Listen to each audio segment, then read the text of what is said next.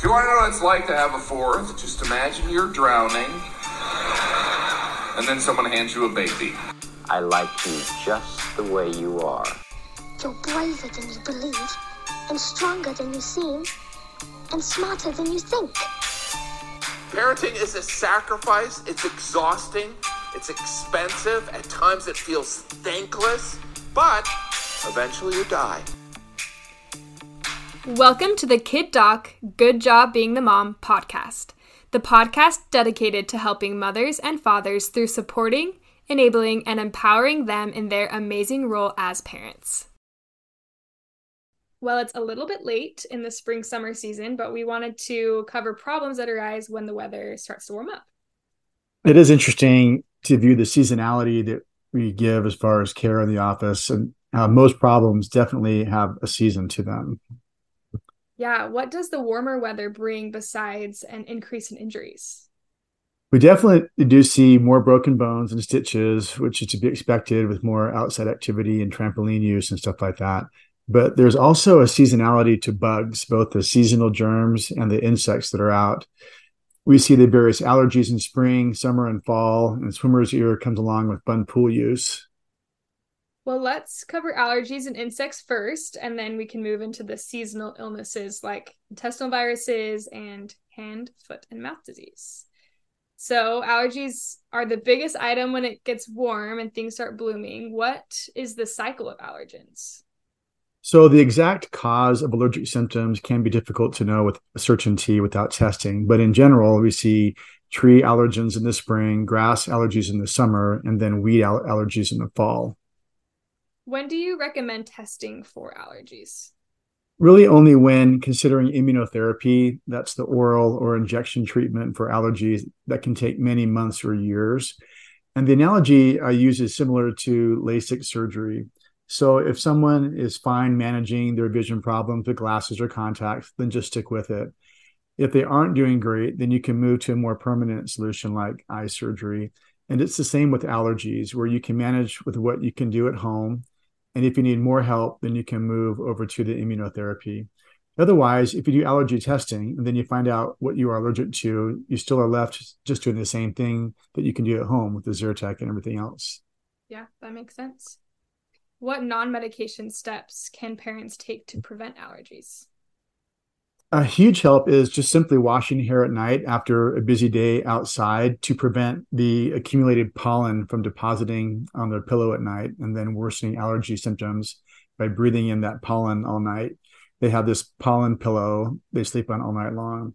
I liken this to people that smoke that have asthma. And thankfully, I don't have a lot of little kids who are smoking, but you can give more medicine to asthmatics that smoke or you can stop smoking and that would help your lungs. So same with allergies. We, we, can get rid of the pollen pillow exposure and then that helps the allergy. So washing sheets and pillows and stuffed animals on the bed once a week and then consider purchasing a one room air purifier that has HEPA filtering.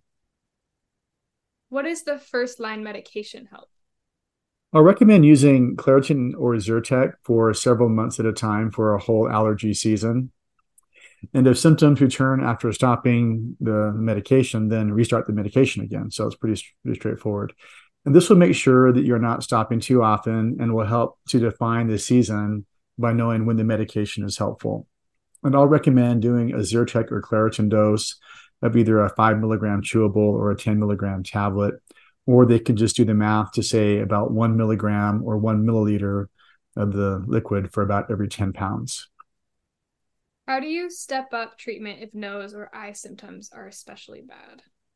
So, when things get really bad some weeks, then if you have extra bad nose symptoms, I recommend using a steroid nose spray and to do one spray on each side every night for a couple of weeks at a time. And then, if symptoms come back after you stop doing that for a couple of weeks, then go for two more weeks. And this will make sure that you're not stopping too often and also, again, helps to define when you need that help. And the steroid that I recommend is any of the over-the-counter medicines, Nasonex, Flonase, Rhinocort, Nasacort, really whatever your pharmacy has. And then if they have extra bad eye symptoms, then they can use Zaditor, that's Z-A-D, Z as in Z, Zaditor over the counter. That's one drop every night and morning is needed to help out. Got it. So, insect bites and stings are a big part of kid problems in the warmer months. How do we manage these? For mosquito bites, I recommend doing a few things. Benadryl, one milliliter for every five pounds, and that's every six hours to help out with itchiness and redness. And in addition, do Zyrtec, one milliliter every 10 pounds for every 24 hours for the next few days. And the 1% hydrocortisone ointment to any affected areas two to three times a day to help with itch. And it's always all three. People always ask, is it all of those? Or, you know, it's, it's Benadryl and Zyrtec and hydrocortisone together each time. Yeah. I just keep thinking about one of my brothers who's allergic to mosquitoes. And so his cute limbs would just swell up so much with his mosquito bites. So it's nice to get a handle on those before it becomes a problem. Yeah. We've got a, a few cute pictures of dirty faces and, and eye, eyelids all swollen from mosquito bites. So. Yeah part of having a good life living outside. I so. know. So they're a very similar regimen for allergies too. Is that right? It is. So although this isn't a mosquito allergy, your body still kicks out histamine in response to the anticoagulant that the mosquitoes inject to keep the blood flowing. So it looks like the same kind of reaction, but it's a different mechanism. Yeah. So can we do anything to prevent the swelling reaction to mosquito bites? One option I recommend is actually doing Zyrtec every day during seasons when kids are around a lot of mosquitoes at soccer practice or at their park. So it won't change the number of bites, but it will minimize the reaction to the bites. So when the bite happens, then the swelling won't happen as much. When do parents need to come in? I think that they should call and come in if there's any worsening and expanding redness or any worsening fever. So you're doing everything we talked about, but things are getting worse. And that's when I would look at doing some antibiotics with a concern that maybe there's an infection there. What's your bug spray advice? The only products that um, have DEET are the ones that work well. So DEET is the gold standard. You can use the Deep Woods high percentage DEET for older kids and also spray it on clothing, but only use the lower percentage they call it family strength products for younger kids. And I like to use clothing as a first line protection to protect then then the most of their body area, then protect the small surface areas left over with any bug spray that you need. Mm-hmm. Any comments about bee stings? So with bee and wasp stings, they're in this genus of Hymenoptera where they share a common toxin in the venom. And so, whatever kind of sting you get from those um, those insects, you have the localized swelling, which you really can minimize with the same medications we just talked about for mosquito bites, as well as doing some cold compresses are helpful. People oftentimes do little types of different paste to try to draw draw out the venom that people will apply. And obviously, we want to be calling 911 for any breathing concerns after bee or wasp stings. And then people with known anaphylaxis to these Hymenoptera insects should keep your epinephrine with them all the time. What are the most typical illnesses we see in the spring and summer? While we do get some low level colds, most of the big players for respiratory illnesses like influenza and RSV have gone away. Then we start to see an influx in the contact spread illnesses like intestinal viruses and hand, foot, and mouth and viral meningitis. So a lot more of the intestinal viruses that we hear about on cruise ships are happening right now. What, about that? Yeah, definitely. So people, you know, summertime and, and so it's a time people are out doing cruises and fun things. But many of our intestinal viruses are in full swing in the summer. I am glad to have rotavirus go away, which was always very high in January. Um, but with vaccinations, we took care of that. But some of the lower level intestinal viruses are prevalent when it warms up. How do intestinal illnesses present? Most begin with either vomiting and then diarrhea follows, or diarrhea can be the first symptom. And each type of virus has varying degrees of fever based on which one the kiddo has. So the vomiting usually subsides after the first 12 to 24 hours, but the segue is to diarrhea, and that lasts for five to seven days or longer. What makes diarrhea complicated in kids? What I see is that the problems created by diarrhea are that we lose the superficial enzymes of lactase, as well as a lot of a healthy bacteria flora gets flushed out. So both of these problems create digest- digestion problems that can prolong the diarrhea, especially when milk is a staple for most little kids. What problems are created by not processing lactose appropriately? So it's like most people know about what lactose intolerance is, but this increase in undigested sugar pulls water with it, which prolongs the diarrhea. And having undigested sugars go into the colon creates more pain from the gas that forms there. So more and longer lasting diarrhea and more pain along with it. How do we manage the temporary lactose intolerance? I always recommend that we, we remove lactose, either milk and milk based products, from the diet until the stool is back to normal for a day or two. This is only a temporary lactose intolerance and it will go back to normal. So use lactose free or plant based milk instead as a replacement until all the symptoms have resolved for a couple of days. What about replacing the gut flora? For this, I recommend using an age appropriate dose and form of, of acidophilus to restore normal gut flora. Yogurt used to be our mainstay, but now we have other options, and the lactose complicates things. So I recommend just buying a kid friendly probiotic at your pharmacy. Sometimes the kid formulations cost more, and I'm pretty thrifty and cost conscious. So I just say to just use about half of an adult dose of a capsule or and, and dump that onto applesauce or something similar. Are there dehydration concerns as well? This is definitely possible. And so fluids are most important and food is secondary. I think people are really in a hurry to get them back eating regular food. But, but I say don't go to solid foods until there's no vomiting for about 16 to 24 hours. So our goal of having an age appropriate number of ounces of electrolyte fluids, Pedialyte, or some of the the um, more um, rehydrating Gatorade products are good. So a certain number of ounces per day. And then I recommend a pace of about one to two ounces every 15 minutes.